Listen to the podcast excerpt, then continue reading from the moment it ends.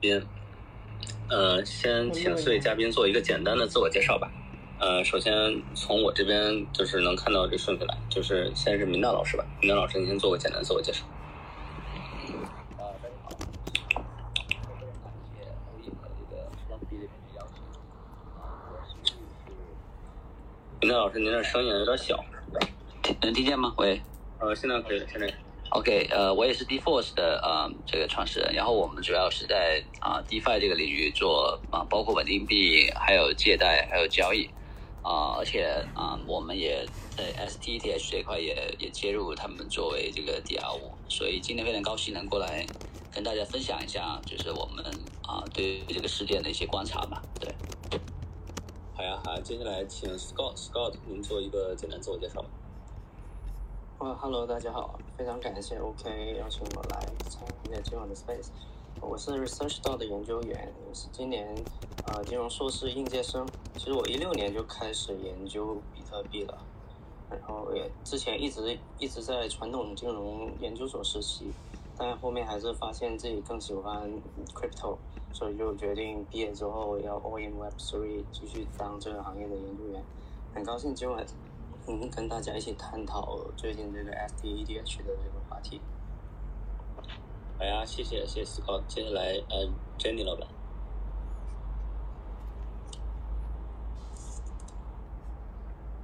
哎、h e l l o 呃，谢谢邀请，呃，我是 Jin，然后呃，我是呃零差干货部的，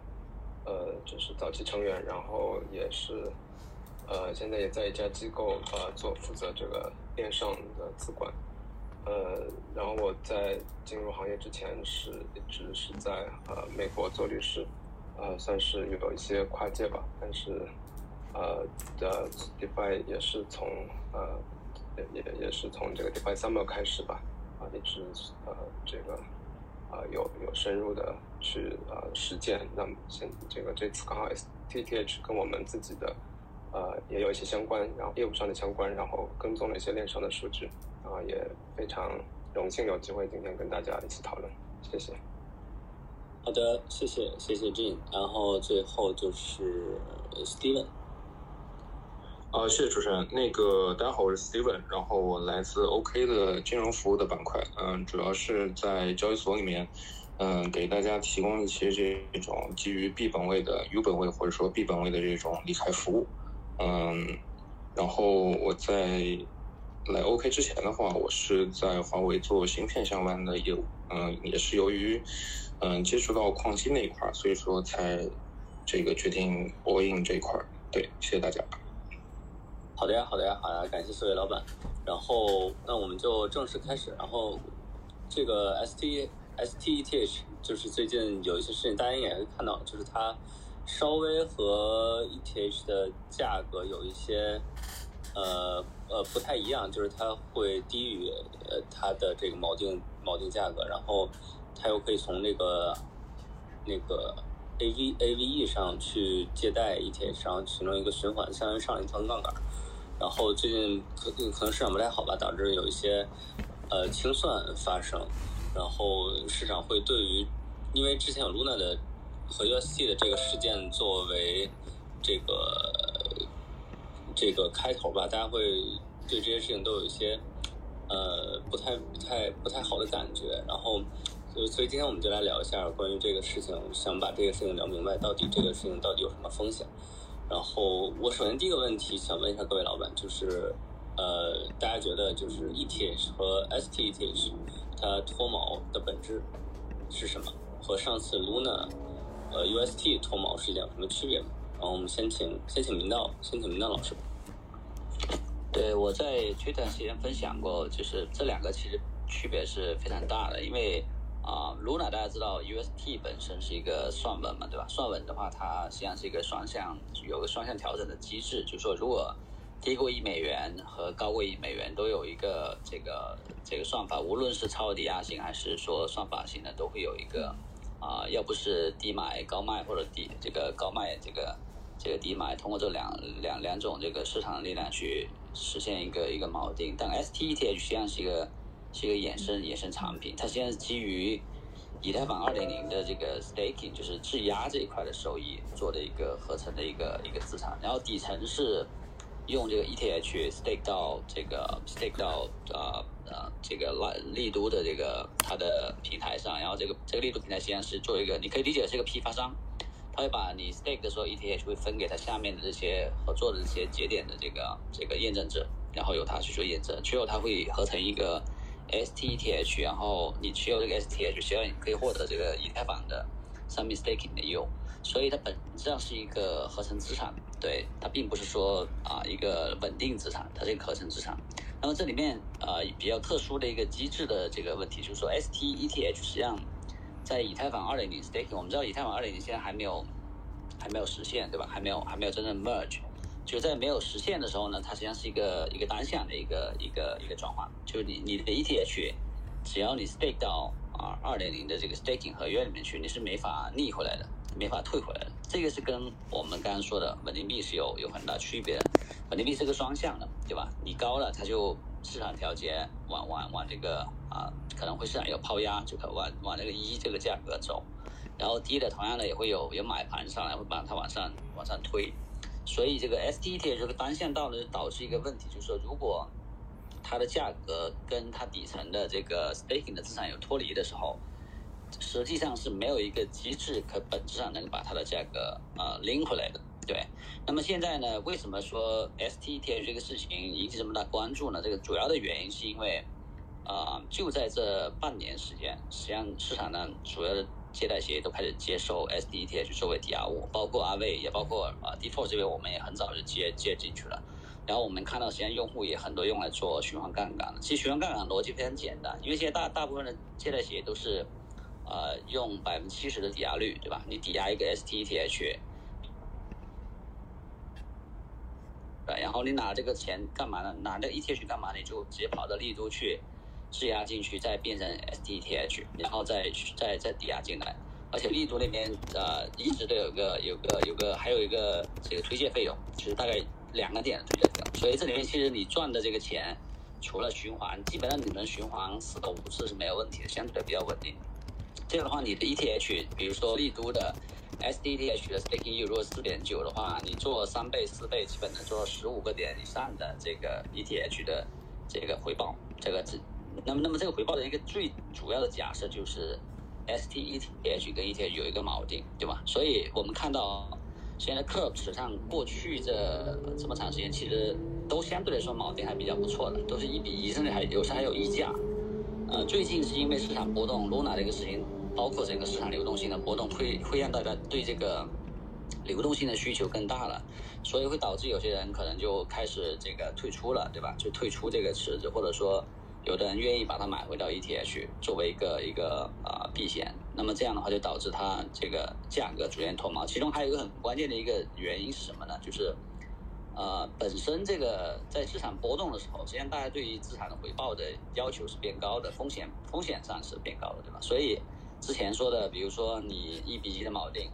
那你零点四点几的点这个回报，可能很多人觉得这个不够有吸引力，对吧？那我需要十个点的回报。这样呢，你你就只有可能打折，比如说零点九五九九这个零点九这个价格，才有可能产生这么高的 staking yield。所以这个是跟市场的风险利率也也是相关的。但是我们看到，其实整个 ETH 衍生产品不只有 STETH 在做，还有那个 Anchor 的 Anchor 大概现在我看了一下，也是零点零点零点九九八呃九五到九八，然后还有另外一个 RETH。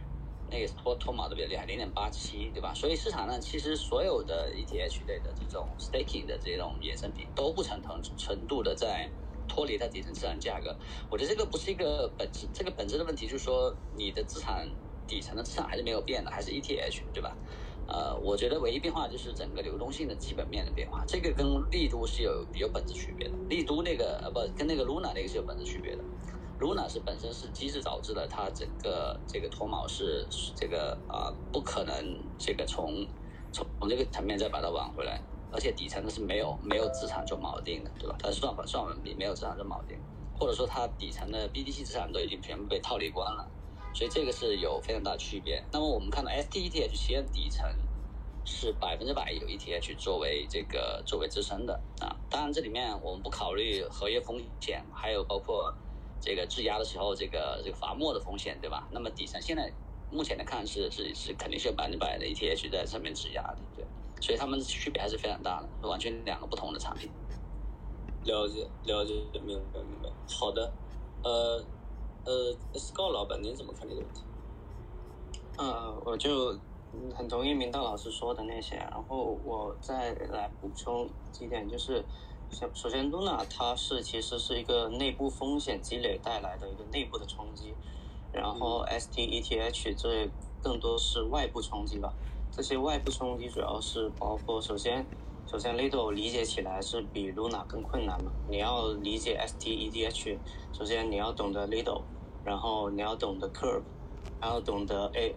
AV，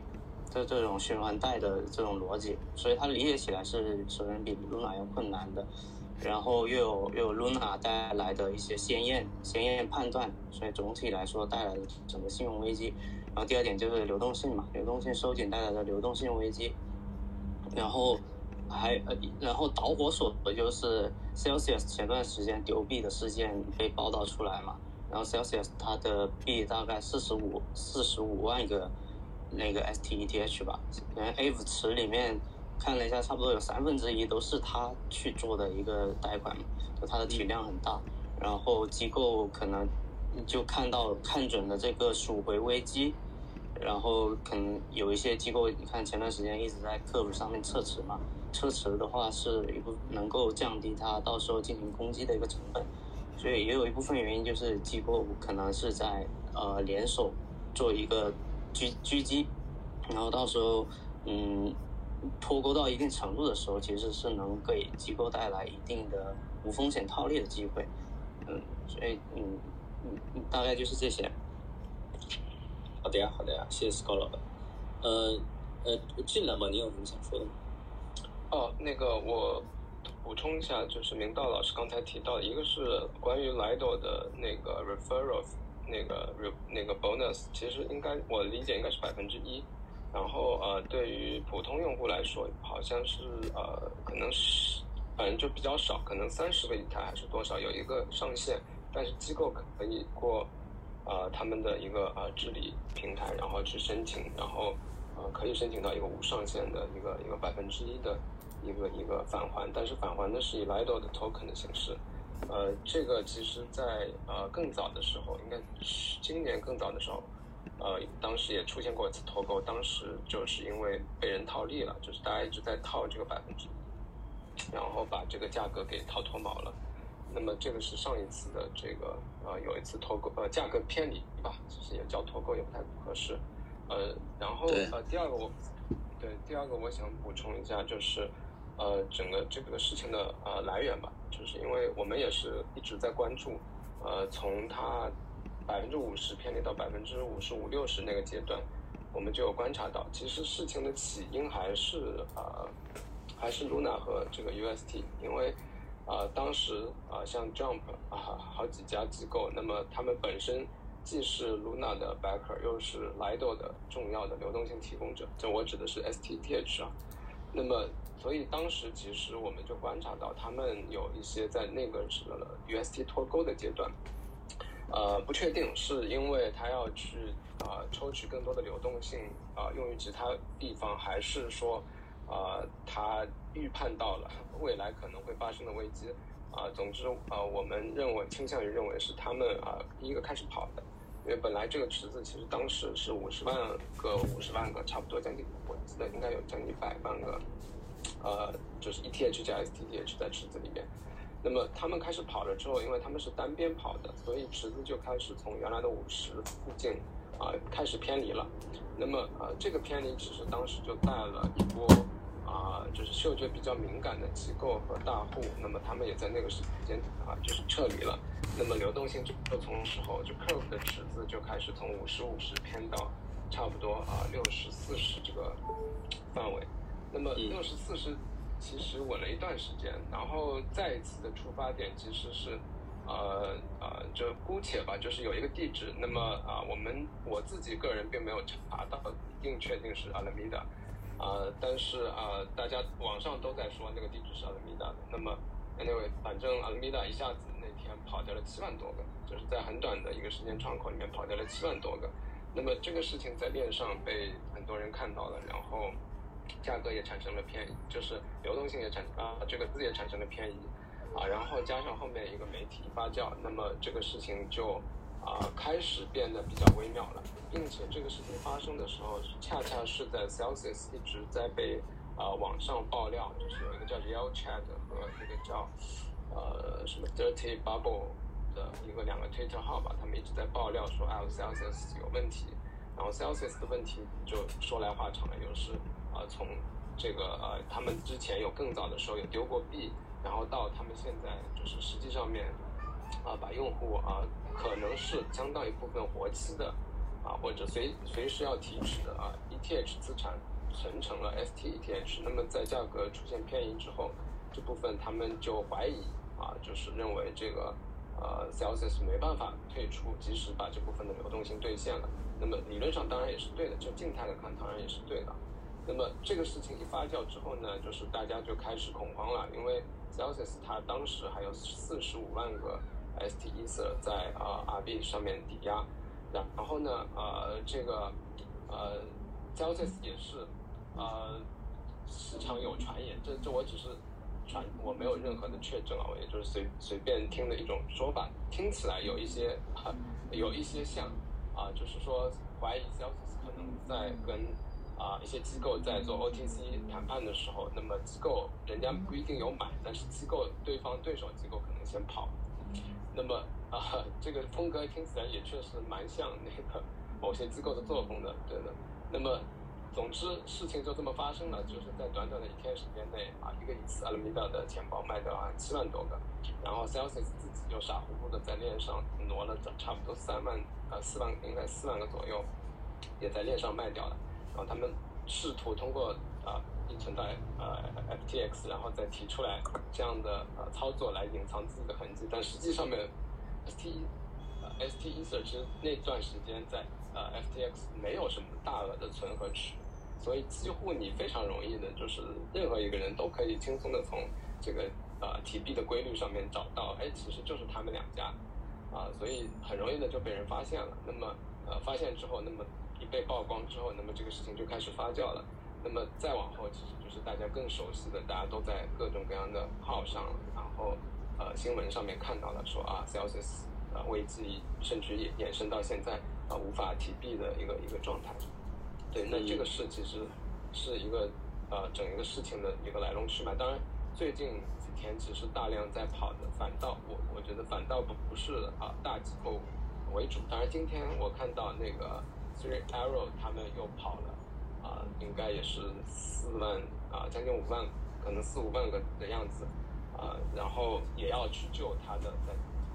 一会儿可能还会聊到，就是他其他地方他在 RB 上面还有一个有一个值。呃，怀疑是循环的一个仓位，然后，呃，对，那么这个是发展到最最最新了，就是，呃，然后关于这件事情的本质，我觉得啊，就是通俗的，我认为通俗的来说，其实是由于一个认知幻觉产生的，啊，这个认知幻觉就是，呃，大家一开始把这个一个低流动性资产，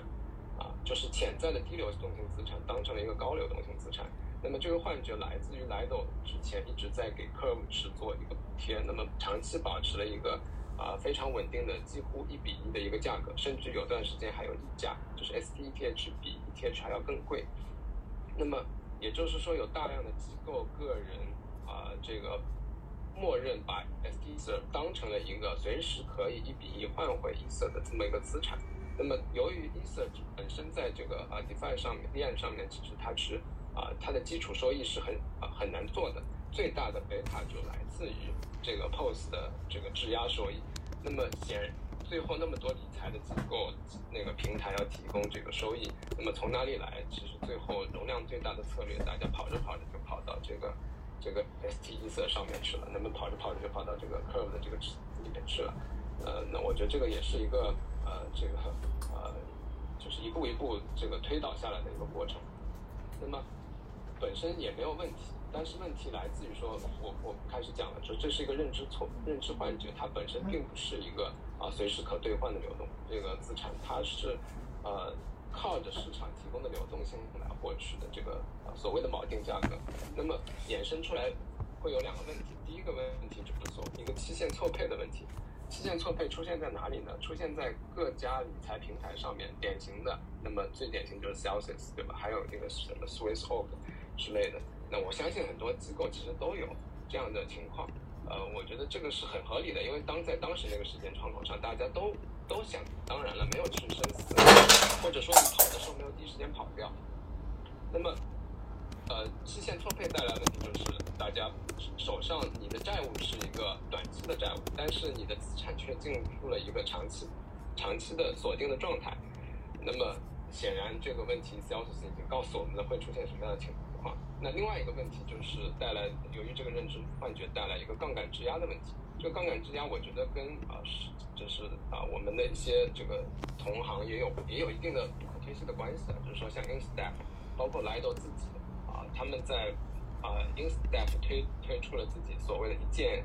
啊循环质押的这么个啊快捷方式。那么 Lido 自己官方推特大家可以去翻一下，不知道还在不在。当时他们还主动暗示用户可以去这样操作。那我觉得这种行为其实都是呃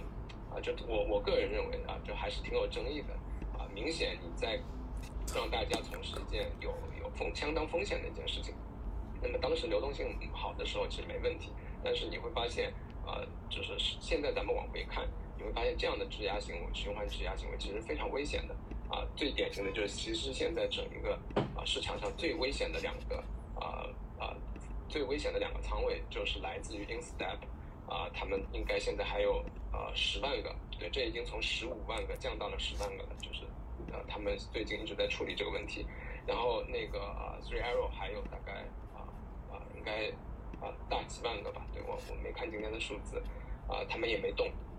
啊那么最而且他们的杠杆率是在百分之六十九，就是拉满的，就是最多就是能建那么多 ETH，差不多折算下来就是如果 STETH 到零点八五二左右的话，他们都是有啊一个清算风险的。那么显然这个事情，我觉得对啊市场来说也是一个啊高悬在上的利剑吧，就是还是一个挺挺危险的。对，那我呃大概就分享这些，谢谢。好的，好的，好，谢谢郑老师。呃，最后呃，Steve Steven 老板，你还有什么想补充的？呃，我我我觉得这件事情可能就是跟跟咱们普通的如果是散户的话，其实上我觉得可能关系并不是太大，因为呃，Lido 这个协议它开发出来主要的原来的目的就是。为了更让用户更加便捷的去做 ETH 的 staking，因为你要做 POS 的 staking，你要三十二个嘛，然后他就是相当于是找了七个这个运营商节点运营商，然后做了一个多签，嗯，像 Interstone 啊这些，然后所以就让大家更加便捷的进行一个质押，呃，那这个东西实际上 STETH 实际上就是一个呃长期。长期债券吧，你有点有点这个意思。然后等到你真正合并的时候，你能够把你的那个 POS 的百分之十左右的这个利润能够拿回来了。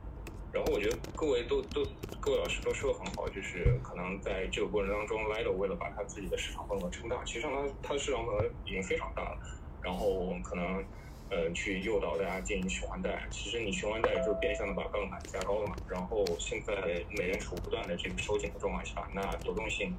不断的不不断的从从从圈圈内往圈外跑，那 ETH 的价格往下降的时候，那各种各样的清算问题就都会出来。所以我觉得这件事情也很正常吧。然后对于呃，大家比较关心的可能是我我在里面怎么去获利，或者说我在里面是怎么去保全自己的资产。我觉得可能就是两种情况，一种情况就是，嗯，你如果是 ETH 本位的话，那你可以，然后你你你的量又特别大的话，那你可以去做这个呃 B 本位的这个套利，对吧？我现在以比较低的价格买入 STETH，然后等到，呃，就等到后面的，等到后面你能换回 ETH 的时候。那你的这个收益相当于更多嘛，对吧？那另外一种，你可能只是想它的这个利息，但是你同时也不看好这个，呃，不看好 ETH 的这个价格，比如说你觉得它未来会低，那这个样子你可以做一个套保嘛。嗯，你可以一手拿这个 XGETH 的这个现货，另外一头做空这个 ETH，那么到合并的时候嘛，拿利息拿利息，所以，嗯，基本上这个就是看大家的对 ETH 的信心吧。我觉得，因为它本质上跟 Luna 来说完全是两码事的东西，所以，呃，它只是一个凭证类的类的协议，所以这个不会存在太大的一个风险，只是说看你是 B 本位还是 ETH 本位，对，基本这样。了解了解，对，听下来就是就是其实我们还不太能把这次就是 ETH 跟 STETH 这次的呃所谓的脱锚去直接跟 Luna 和 UST 去去归为一类，那那有可能就是可能更合理的是用 GBTC 吧和 BTC 去把它们归为一类，然后但其实是。但其实我们应该关注的是，确实 STETH 会有些风险存在，因为。呃，现在市场也不好，然后再加上 Lido 去鼓励这个，呃，Lido 还是 Lido，呃，对，应该是 Lido 吧。然后他们去鼓励这个，呃，这叫什么连环贷，然后大大家杠杆都拉的会很高，然后一旦发生现在这样的下跌，是有可能发生一些大量清算。那那我们接下来想讨论一下，就是就是 Lido 设计机制是不是有是不是有什么问题？就是因为。呃，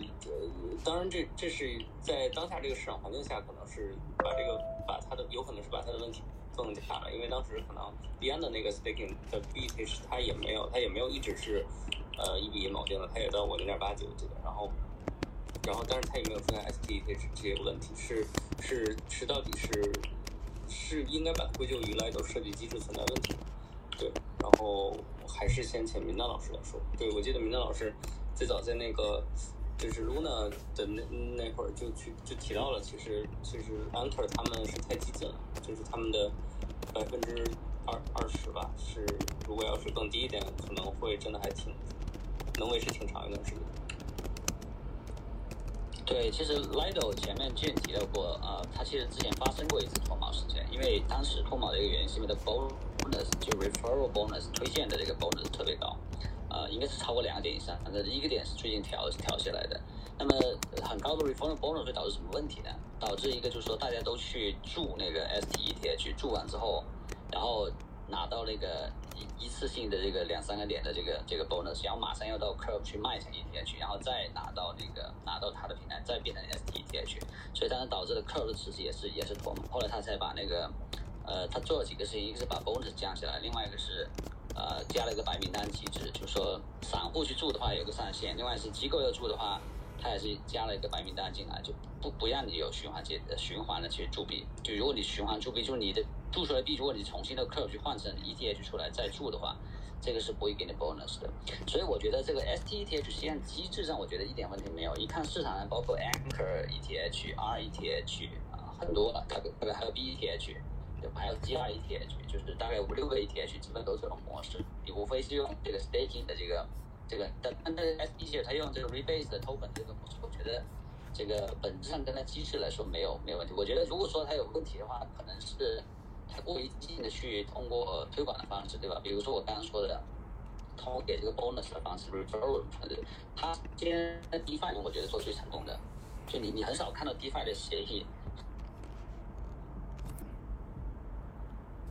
端去，然后包括我们当时接了协议跟他有合作，有个有个链接，你直接点进去，你就可以可以到他那边去，他会给你这个 bonus 奖励。就他他是我理解都是 DeFi 里面画的这种这种所谓的营销费用的机制来去做它的它的市场推广。这个呢会导致它有个很大的问题，就是它的量涨得非常快，对吧？那么包括 Vitaly 前前前这个前段时间也说过，就说是不是应该要在机制层面限制这种所谓的 SD Lido 这种这种平台在。这个 POS 的这个市场份额占的比例太大，对吧？就如果一家断的话，实际上对整个 POS 将来的安全性的假设是有非常大的影响。就你等于这个平台崩了，可能会对以太坊的这个安全影响，这个会会有很大的影响。所以我觉得它的机制没有问题，但是它过过于激进的这种市场营销的话，导致它可能会对以太坊这个整个网络安全会造成影响。那么我们看到。所谓的金融产品的这种这种推进，是吧？是不可避免的。就为什么他要要要去推进他的这个这个循环杠杆呢？对吧？因为这个本来就是 DeFi 应该做的事情。就 DeFi，你你发现从 DeFi 一点零、二点零、三点零，我们说要做了什么事情？就是资本效率提升，不断提升效率，对吧？就你不断加杠杆，不断提升效率，这个本来就是 DeFi 和金融的一个本质。所以我觉得也没有人能够阻止说啊，借贷协议去接受这些所谓的 staking 资产做作为抵押，去让大家去去做杠杆文化，这是避免不了的。对，所以这一点我倒不觉得是他们的问题，我觉得是市场 DeFi 本来在市场竞争就应该走向资本的更加的优化。但是作为一个 protocol 和这个协议本身，它是不是应该就是可能在这个营销这一块或者在市场的这个这个推广这一块，是不是稍微节制一点，对吧？我觉得这这倒是。到可能需要他们去去考虑的问题，而且现在其实以太坊社区对于怎么限制这些所谓的衍生衍生资产的这个市场份额，其实已经有有有很多提出很多方案来了，对吧？是不是在协议层面去做限制啊？所以这一点我觉得新社区也在也在做一些反馈，但是我我个人感觉在机制也是没有没有任何问题的，这本来就是一个自由市场，说白了，阿威不做，其他其他项目也做，很多这些都接受他做抵押。所以这个循环杠杆的事情一定会发生的，对吧？无非是说那个发生的体量有有有多大。那么这里面也不一定是 Lido 的问题，比如说阿贝是不是应该他的存款的这个限额要做个限制，对吧？因为当时我提到这个问题，我说阿贝你应该是在这个存款端要做个限制，否则的话你你在 STT 这种学生杠杆太多的话，实际上我个人感觉对于阿贝本身的风险可能会更大。因为你引起这种爆仓，最后最后最后有可能冲仓的，冲仓的话，像像 R V 现在大概有十五亿、二十亿美金的一些 S D E T H 对吧？如果冲仓的话，你最后是要 R V 的这个这个借贷协议的这个持有人兜底的，对吧？所以我个人感觉就是，说白了就是，无论是 Sales 这个事情怎么发展，对吧？你 S D E T 怎么卖，其实我个人觉得对 S T H 本身来说没有什么风险啊，它就是一个协议嘛，对吧？你反正你无论在 Curve 池上的这些流动提供者，你自己就你们就 take 风险就好了。我反而觉得周边的协议，比如说像阿贝这种协议，它的这个附带的伤害风险可能会更大，对。了解。了了解，谢谢您的呃，Scott，您您怎么看？呃，我也是觉得那个 Lido 的设计，我我自己是非常喜欢，因为当时 DeFi 二点零出来的时候就说啊，DeFi 二点零的目的是为了提高资金利用率。其实哪有这种才是呃一定程度上的才是提高了整个 POS 的一个资金利用率。然后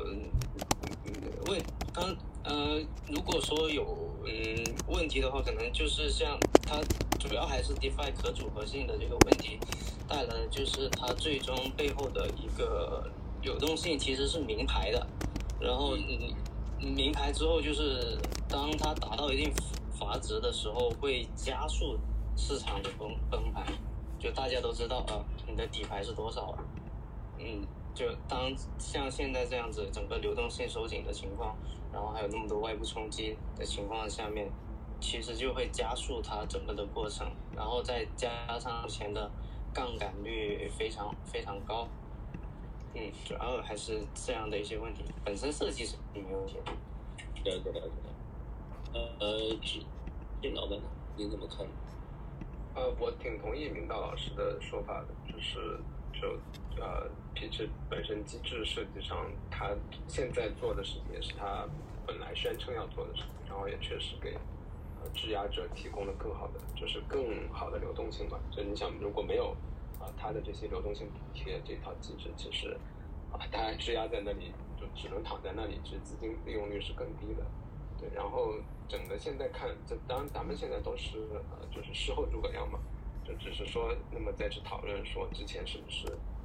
啊啊，就是这呃杠杆，它呃这个市场其实总体还是缺没没有什么监管或者没有什么啊外部限制，那么大家其实从业者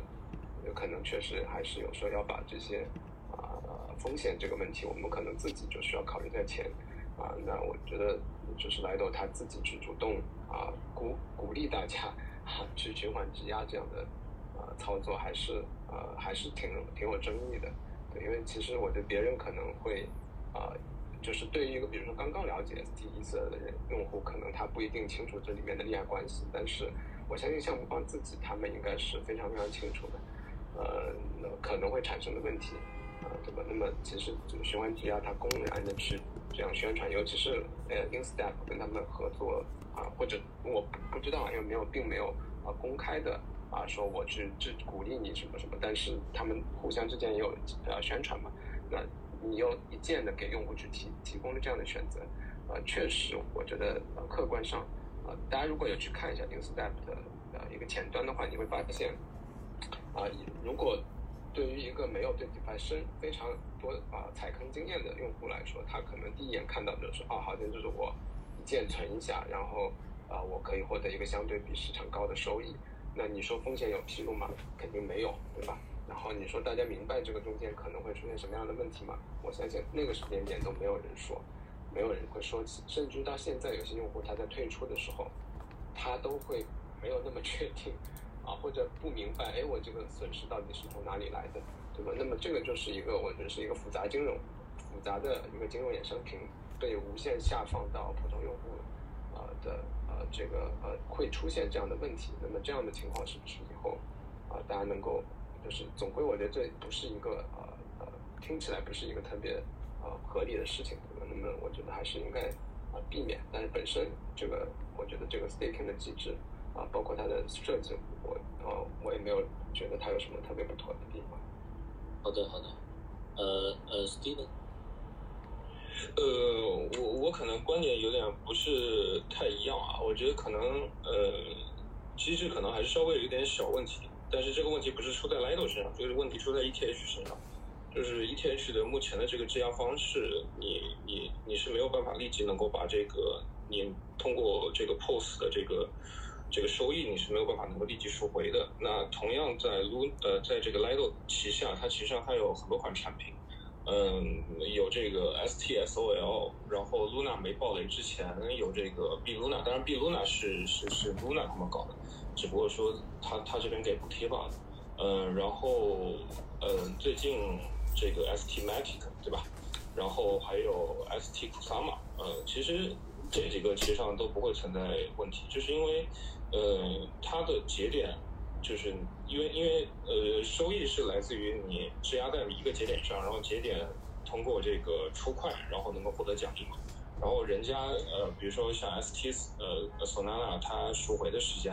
嗯，差不多就是你如果是小额的话，你可以直接通过它的这个 DEX 上的 STSOL 杠 SOL 进行赎回；大的话，你可以直接去链上进行解压赎回。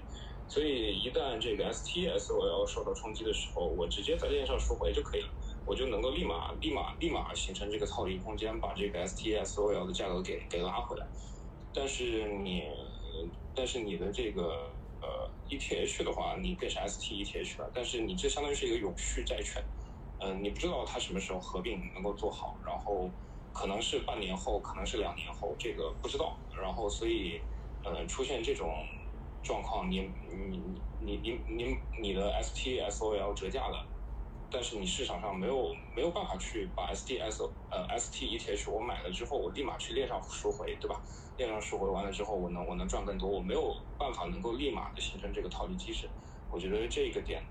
可能也是造成的这样的一个缺点吧。然后另外一个，它这个呃本质就是为了提高这个资金的使用效率。因为你 POS 里面存了那么多钱，其实上这个就有点像美联储加息，我加了一个息，然后我这些呃大家就就就去买这个权益类的产品嘛，买这个呃国债啊，买这个资产类的呃这个产品，然后我流动性不就收回去了吗？但是 Lido 这个协议，它就天生的，它让你把收回去这部分流动性，我再释放出来。对吧？那这个时候实际上就是，嗯，Lido 他自己想做的事情，当然是想把他发的这个凭证要有人认嘛，所以说他才进行了大规模的这种补贴，在客服上面原来，因为我们去年十一月份就有调研过这个准备去做一些中心化的产品来支持，但是后来呃各种各样的原因吧，也包括一些风控的原因，我们没有做。然后当时就看到它的整个的这个 ETH 的质押量，其实上还是以大户为主啊。当时我们十一月份调的这个数据是，呃，这个百分之四十四的这用户，他是拥有大于一万个 ETH 质押在这个，呃，通过 Lido 来质押，然后有百分之三十五的是在一千到一万个 ETH，嗯，然后总体的哦不不是百分之四十，就百分之四十四的金额是大于一万个 ETH，百分之三十金额在一千个到一万个中间，然后。呃，如果从用户呃从地址数上来看的话，当时看到的倾向就是，嗯，百分之零点六九的用户占据了百分之七十九的存款，所以 Lido 这个协议相对来说它吸引的这个机构型的用户或者这个大机构的这个用户会比较多一些，嗯，然后可能就是目前这种情况下，就是呃这种相对脱锚的情况下，就是一个就是它没有办法立即能够赎回嘛，这个赎回成 ETH 嘛，另外一个就是你流动性这个大环境宏观环境不行的情况下，包括前期加的这些杠杆都会导致这种事情，所以就有点尴尬啊，差不多这个样子。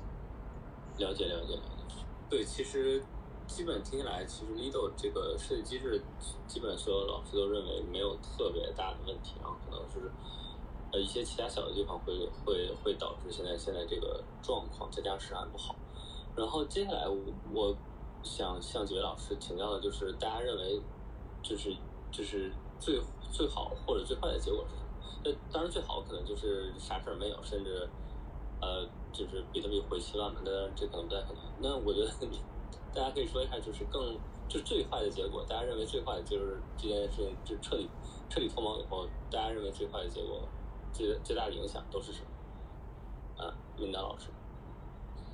呃，我觉得刚刚就是我们讨论过，我我个人感觉，其实最大的风险来源点其实并不是 Lido，而是来自于 RV。大家知道 RV 现在的整个 Lido 的存款量大概是十五亿美金。就是说，现在 Curve 的池才大概六七亿美金，对吧？所以就等于是它的，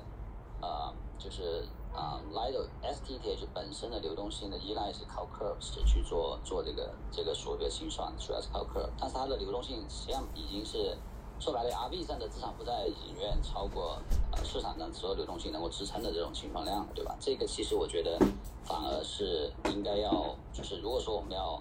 要去要去怪到，我觉得是阿贝的这个风险在这一块，其实没有做非常好的管控。就是说，如果爆了的话，我觉得对可能借贷企业的影响会更大一点。那么最坏的情况，我倒没有那么悲观，因为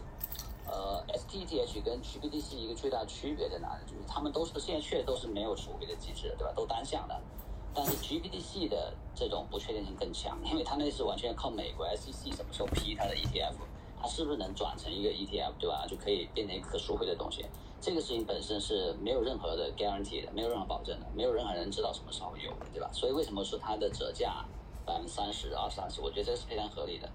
但是 SDTH 为什么说大家看，虽然说呃市场炒得很很热，但是你觉得这个脱锚才多少？才零点九五，对不对？其实没多大的事情，零点九我觉得不是个大大问题。这个问题被放大的一个很大的原因在什么呢？比如说，如果跌到零点零点八二、八五、呃八零点八的时候，可能会导致 RB 上面的。很多这种循环贷会被会被清仓，但这个也仅仅是个假设，对吧？这个假设可能会被证伪的一个逻辑在，这个循环贷可能它也是来自于其他地方杠杆的这个这个循环贷，它有可能会把 ETH 还回来，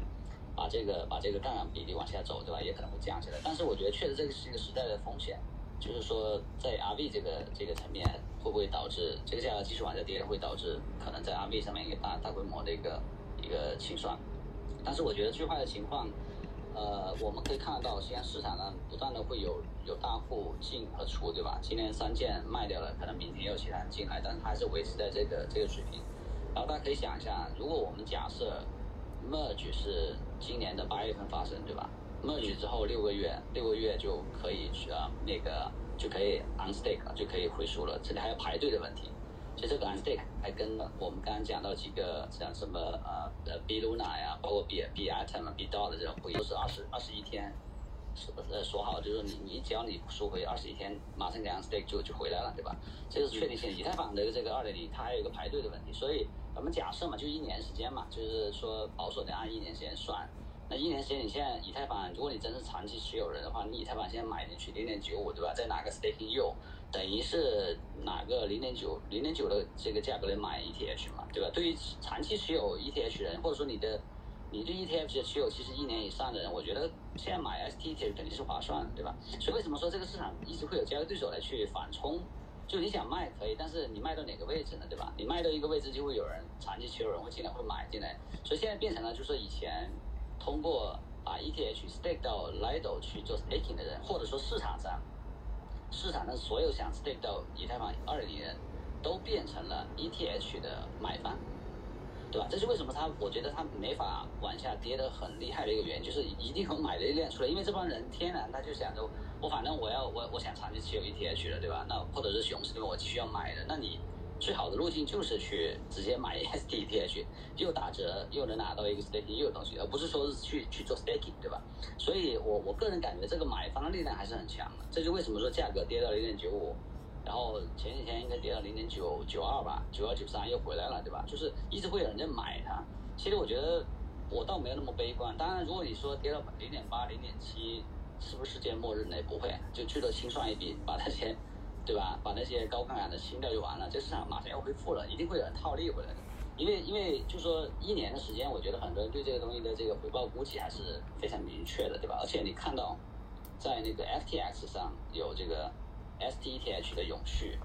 所以其实你做永续套利现在也不错呀。永续套利，对吧？你你一个拿现货，一个在这个永续上做一些对冲，你其实能拿到非常好的 ETH 合成 ETH。比如说十个点的这个 U 非常不错的，对吧？这个东西其实你可以结构化产品再卖给机构，对吧？但是有锁定期，比如一年期或者什么，就不要不要说像 Celsius 这样。我觉得前面具体的很对，Celsius 其实很大的问题就是这个就是短贷长配嘛，对吧？就至少至少不代表一个错配。就实际上他给给给客客户承诺的可能是一周或者是这个每天的这个 ETH 的理财，对吧？比如说这个，比如说假假设是三个点两个点的这个 ETH 的回报理财。但实际上他拿这玩意儿去搞到 staking 去了，对吧？staking 其实你循环起来可能回报很高，但是但是问题是就是它流动性没有，对吧？它现在没有，它是没有流动性的，它至少在这这一年内是没有流动性的。这个事情我觉得它是这个这个很正常。其实你你看国国内的 P2P 平台都这么做，对吧？拿到储户的钱，然后就搞房地产去了，就去配一些这种长周期的资产，对吧？然后最后这个流动性出现问题。其实我觉得跟国内的地产是一样的，P2P 平台拿了储户的钱。去投地产，然后最后出现这个流动性问题的时候，就收不回来，要打折卖资产，对吧？其实这是一模一样的问题，对。所以我个人感觉，其实我没有那么悲观，我觉得这个不会有，不会对以太坊或者说对 DeFi 有有有有什么这种所谓系统性的风险啊。这个风险，我觉我个人感觉，这个跟那个 Luna 完全不是一个 level 的，对，跟 Celsius 也不是一个 level，就是对对 STETH 来讲，我觉得。这整个对于以太坊的体系的这个系统性风险，在目前的阶段看的话，没有没有那么大。对，好的，好的，好的，了解了解。呃呃，Scholar。哦，我我也是，嗯，我其实一点也不悲观。就其实我在推特里面也也测算过整体的一个数据嘛。首先，它的持续购买力是在于它的有一个无风险套利的一个机会，因为现在有一些 DeFi 他们也在给机构做一些无抵押贷款，就纯粹。的信用贷，比如说像 Maple Finance，他们我今天看了一下，他们现在的无抵押贷、无抵押信用贷的利率是九点五，也就是说，嗯，一年一年我机构只需要付出九点五的一个利息，然后我测算一下，到到了脱钩比例达到多少的时候，我能够获得一个无风险套利的机会。首先，第一个收益肯定是 POS 的一个，现在 i d o 那边有百分之四的一个。POS，这是 the merge 之前，其实 the merge 之后，整个收益会更高，因为还有一些 gas、gas 之类的一些收益。嗯，我们就姑且认为它首先 STETH rebase 能获得百分之四的一个收益率，然后现在现在脱钩了呃五个点，也就是说我到时候兑换回来，我又有五个点的一个汇兑收益。那如果它再往下跌，呃，比如说跌到十呃汇兑损益跌到十个点。那我我其实持有 STETH，首先我一个 POS，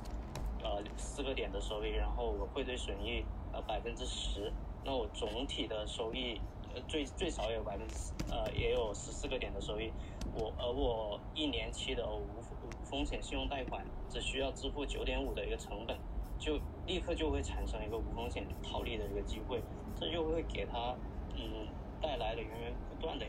一个购买力吧。因此，所以它的脱钩是有一定的底价在支撑的，然后这是不悲观的原因吧。然后聊聊最坏的结果，最坏结果其实像阿伟上面抵有大量的 STETH 在抵押嘛，那么抵押 STETH 的人有两种方式，他一种是把 U 带出来，第二种是把 E 带出来。嗯，我我我也测算过，其实这两种贷款方式是一半一半。嗯，其实更呃，如果带 U 的话。如果带 U 的话，如果担心 STETH 的话，实际上你更应该担心是 ETH 的被清算，因为 STETH 的价格是由 ETH 的价格再除以它的一个汇兑的一个比例嘛。我我也进行了一个测算，就是实际上 ETH 的清算会比 STETH 更早，所以如果你要担心 STETH 被清算的话，你就应该担心 ETH 被清算来带啊整个市场。然后第二种情况是我抵押了 STETH，然后带出一，这种这种被清算的概率就更低了。嗯，一些数据吧，像 Accept Finance 可以看到，它大概是在零零点八一的时候被清算。嗯，零点八一实际上已经非常低了。如果到达了这个这这个汇兑的时候，那肯定是市场上的机构，不管机构也好，还有以太坊的长期持有者、定投者也好，肯定会进入进行购买。所以我认为整个清算风险是不用担心的。那么，呃，最坏的结果肯定是首先是以太坊的暴跌，然后带首先以太坊暴跌带动以太坊清算，然后以太坊暴跌。然后带动了 STETH 的价格暴跌，然后带动 STETH 被清算，那这是呃一个首先呃比较坏的结果。结第二个比较坏的结果就是 the merge 就不断的发布的飞机，不断的推迟，不断的推迟，导致机构也没办法去推算它到底是这个做空做空 ETH 现货呃做空 ETH 的呃合约。来去锁定这个收益的这个时间成本到底有有多长，他没办法测算，所以主要是担心的是最坏的是担心这两个方向。好的，谢谢 Scott。嗯，俊俊，你有什么想法没呃，对，前面几位都呃其实都讲到点上了。其实现在最大的问题不是 STTH 本身，而是这个 RV 的问题。R V 上其实现在存的呃 S T 意思是一百三十三万个，然后 Curve 上面啊 E T H 总共就在 S T 意思这个池子里面总共是十二万个，这里面百分之十都不到，当然这一百三十三万个并不是说它一定会被卖掉，就是二级上卖掉，但是大家可以从这个比例上来看，就算你跑掉百分之七十，还有百分之三十在 R V 上面存着，如果要清算都有问题，当然它也不会全部都被清算嘛。对，所以 R B 的呃这个问题，其实是它已经是一个继承的，就它现在已经在一个很尴尬的位置了。我还特地有跑到 R B 的这个社区里面去看他们呃自己的讨论，然后啊他们大概昨天还是前天有一个啊官方团队里面有提了个提案，就是说啊要把这个 S D E 的啊就是要暂停 S T E 色作为抵押物借出更多 E 色的这个呃呃这这这个这个功能啊，那么。呃，意思就是说不让你们继续加杠杆了，同时呢，他还要把 STE 的清算线从现在的八十一提到九十。那么呃，本其实他也知道了，这个时候他已经在 STE 这条船上了，他是没有办法下船的，他不能说今天取消 STE 作为抵押物，要求大家把这个贷款还掉，那我们可能提前就把市场带崩了，所以他只能被迫去背书这个资产。那么呃。你也可以从他这个提案中看出他们的一个呃一个偏好，那这个当然只是一个就是还没有正式形成一个提案，只是他们在那个论坛里面啊发了个呃代议的这么一个帖子吧，然后你可以看到社区成员很多都提出了异议嘛，那所以其实你说要真的出现这块的情况，那么有可能这个 R V 上面大家呃就是它有可能出现这个这个呃资产负债表的一个有一部分的暂断。呃，暂时性的一个呃坏账，对吧？或者说没办法兑现流动性的情况，呃，所以这个是可能我我理解里面比较糟糕的情况。然后被清算的这个概率，啊，我也倾向于认为这个可能性非常非常的小啊。就是呃原因在于大家啊仔细去看一下，其实 Curve 的呃它的这个呃这个函数也挺有意思的，就是它的呃算法。然后你现在看到像呃价格变化。很小，但是你你你就是你买一万个啊，卖掉几万个，好像价格也没太大变化。但是，呃，如果说真的到零点八几啊，零点九以下，那个时候可能买几千个，就对价格会有比较大的影响啊。那所以反过来说，就是啊，静态的看，那么现在它的流动性肯定是有问题的。但是如果你动态的去看啊，大家有大量的前面几位嘉宾分享到，大量的潜在的买家其实是在那里等机会的，有一些是慢慢的啊。这个已经在不断的积累了。大家有兴趣可以去看一下链上最近在买的很多很多都是大户啊，就是我看到过一个呃钱包里面就是躺着四十万个以太坊的大户，就是很早就开始一天买一点，一天买一点。然后包括咱们那个呃这个鱼池的王晨老板也是一直在买。呃，所以你可以看到，就是有这些鲸鱼，他们就已经用脚在投票了，就是啊，他们会为这个啊，他们还是看好的，他们愿意为买入打折的这个 ST 色，呃，所以我觉得长时间出现脱钩的可能性，那，就是比较大幅的脱钩的可能性其实不大，因为你可能五万个的买盘就已经啊把这个价格拖得非常啊就不会碰到清算了，呃，所以呃，然后再从事情的另外一面看。就是说谁能够去清算？呃 STC 其实，在市场上要是没很难借的啊。你你可能在那个 EU，就是那个那怎么念？EU L E R 那平台啊，EU，啊，Ruler 啊啊，对，那上面 Ruler 是吧？哦，Ruler，对，它上面是能够啊借到 WSTTH 的，但是量也不大啊，就是应该呃现在 available 大概四万来。四万来个，那你想四万多个，就算你有超级大，一下子给他全借出来砸掉，啊，他能够把瞬间把池子带偏吗？可能也未必，对吧？当然，你说有些如果已经啊自己有 ST 色持仓的，他把这个东西砸偏，啊，他想把这个市场带崩，我觉得光把 SD 色带崩其实意义并不是特别的大，因为你你带崩，你总要有一个获利的目的嘛，对吧？你如果不能把整个市场带崩的话，其实。他去做空，他难道做空 ST Ether 能能拿到那么大的仓位吗？FTX 上面那个 perpetual 的这个流动性是应该是不够的，对吧？所以他肯定要有其他更大的企图才可以，呃，所以至少我认为这个还是啊啊比较困难。那么最多最多就是它可能作为其中一个手段之一吧。那如果市场出现极端恐慌的时候，这个数据又比较。啊，微妙的时候，那我觉得大家可以考可以关注这一点。但是在市场没有那么极端的时候，我觉得光靠这个东西要去带崩市场，嗯，可能性其实还是不大的。然后呃呃，对我我我想补充的主要就是这一点，谢谢。好的好的好的，那最后呃，Steven 了吗？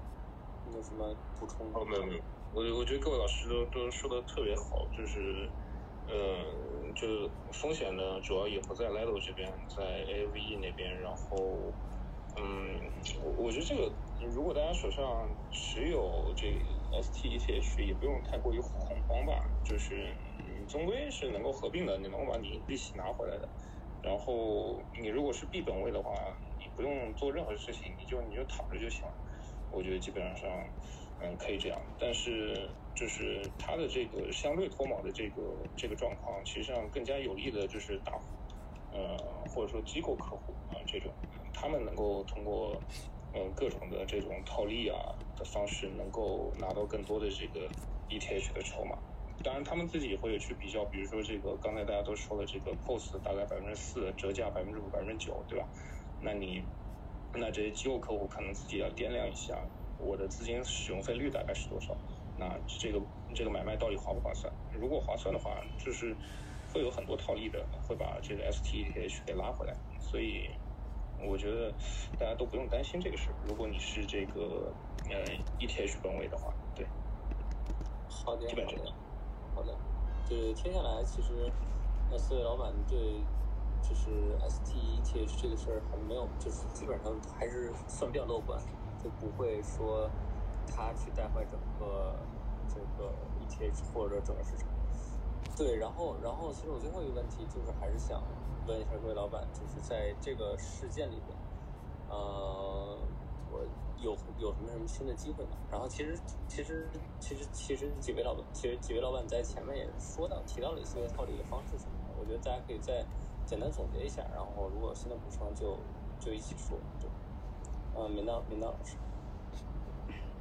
对，呃，我觉得刚讨论的风险的时候，我其实想到一个，呃，还有一个潜在的风险，但这个风险没有没有发生了，就是说，如果 Lido 这个层面，它的节点大规模的被 slash 的话，那这个就有可能会导致严重脱锚的，因为这这是属于底层的这个问题了。而这个事情其实不是说，这个不可能发生，对吧？就当然对大家对整个 Lido 这个设计，包括它的下面的机制筛选，它筛选还是挺严格的。现在基本上都是通过这个社区投票、白名单，而且其实这里面很多节点，包括那个 Spacefish，这都是他早期的投资人，也都是 ETH 的矿池或者大户，所以我觉得相对来说，这个这个在安全这块技术上是没有太多问题。但这个确实是一个很实在的问题。如果说 Lido 出现大规模的这个脱脱码，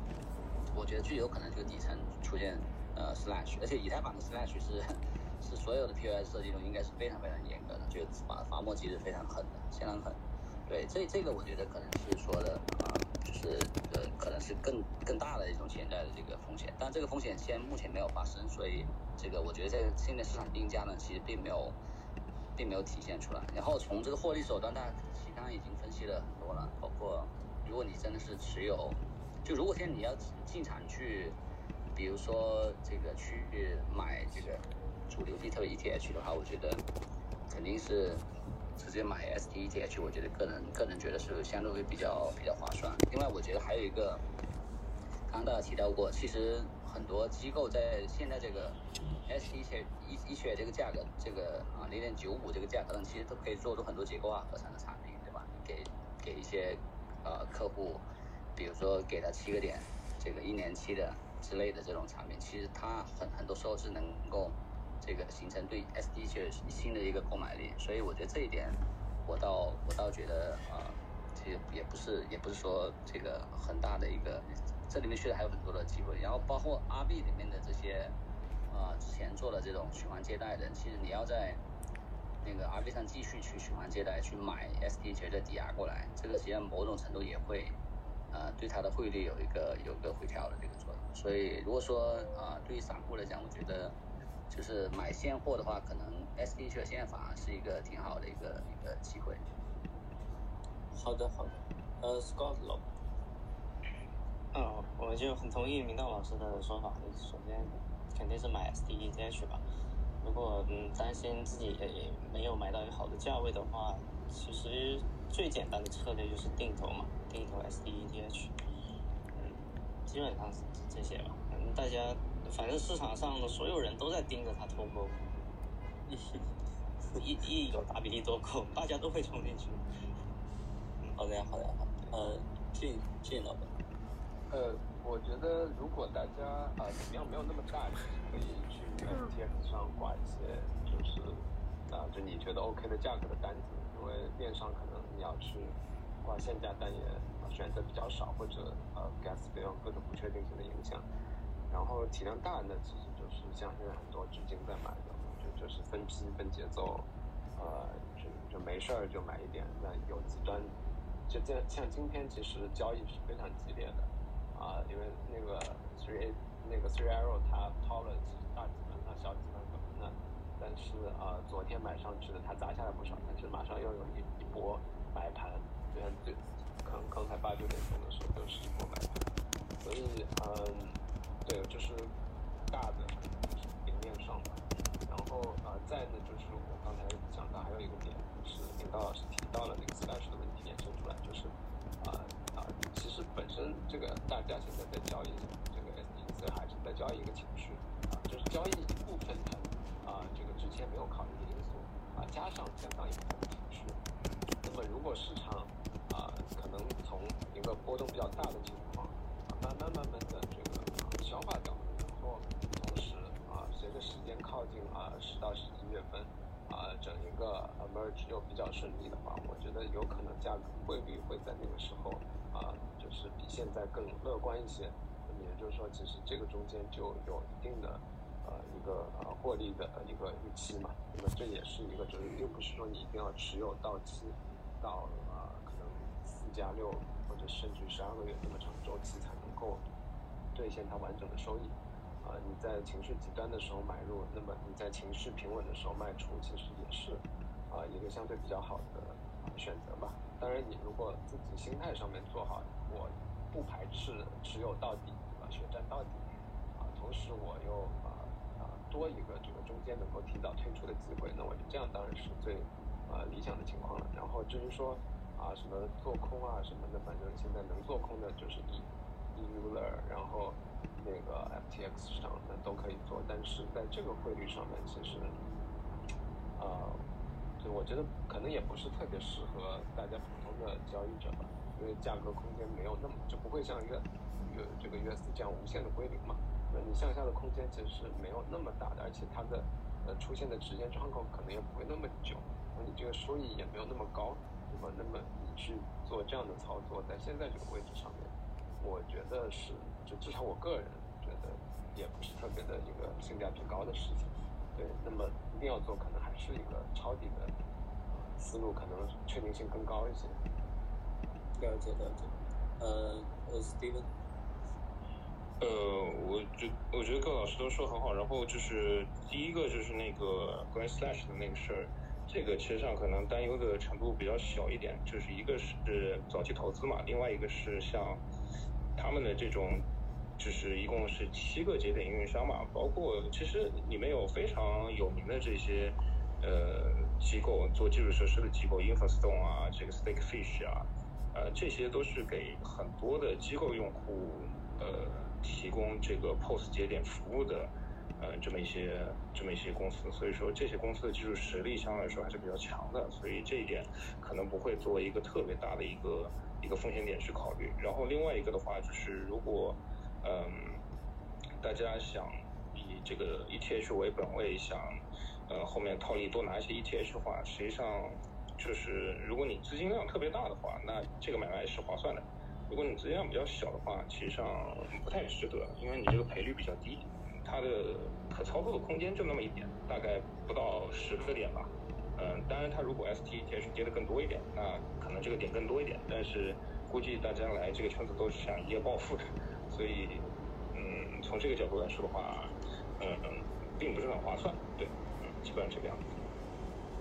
好的，好的，谢谢，呃，谢谢四位老板。其实听下来就是，呃，大大家还是普遍认为就是 S，呃，ET，。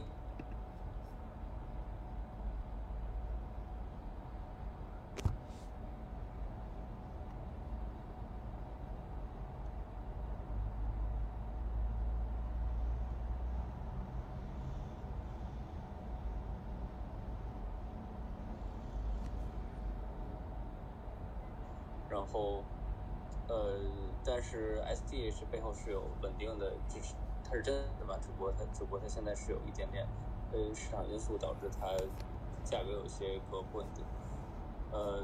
然后就 Lido，呃，Lido 本身也没什么问题，但是可能是加协议会有一些比较激进的做法，然后导致导致现在的状况。然后，普遍四位老师对，呃，STH、STH 还是比较有信心的，也不太会认为就是。就是崩，就是也不能说崩盘，就完全脱锚归零这样的概率很大。然后，呃呃，其实如果要是对于普通散户来说，最好的呃方式去参与这场呃这个事件的话，可能还是去再找一个还不错的位置去去去尝试去买 S T S T E T H，可能是一个更好更稳健的一个获利方式。对的，呃，我最后还是。非常感谢四位老师，然后我希望这场就是 Space 能对能够让大家对呃呃最近市场这个热点这个 ST ETH 的脱毛有一些新的理解和和和认识。然后那我们这场就是就到这里，然后再次感谢各位，感谢所有老师，大家再见，拜拜。好，谢谢各位，哦，谢谢大家，拜拜。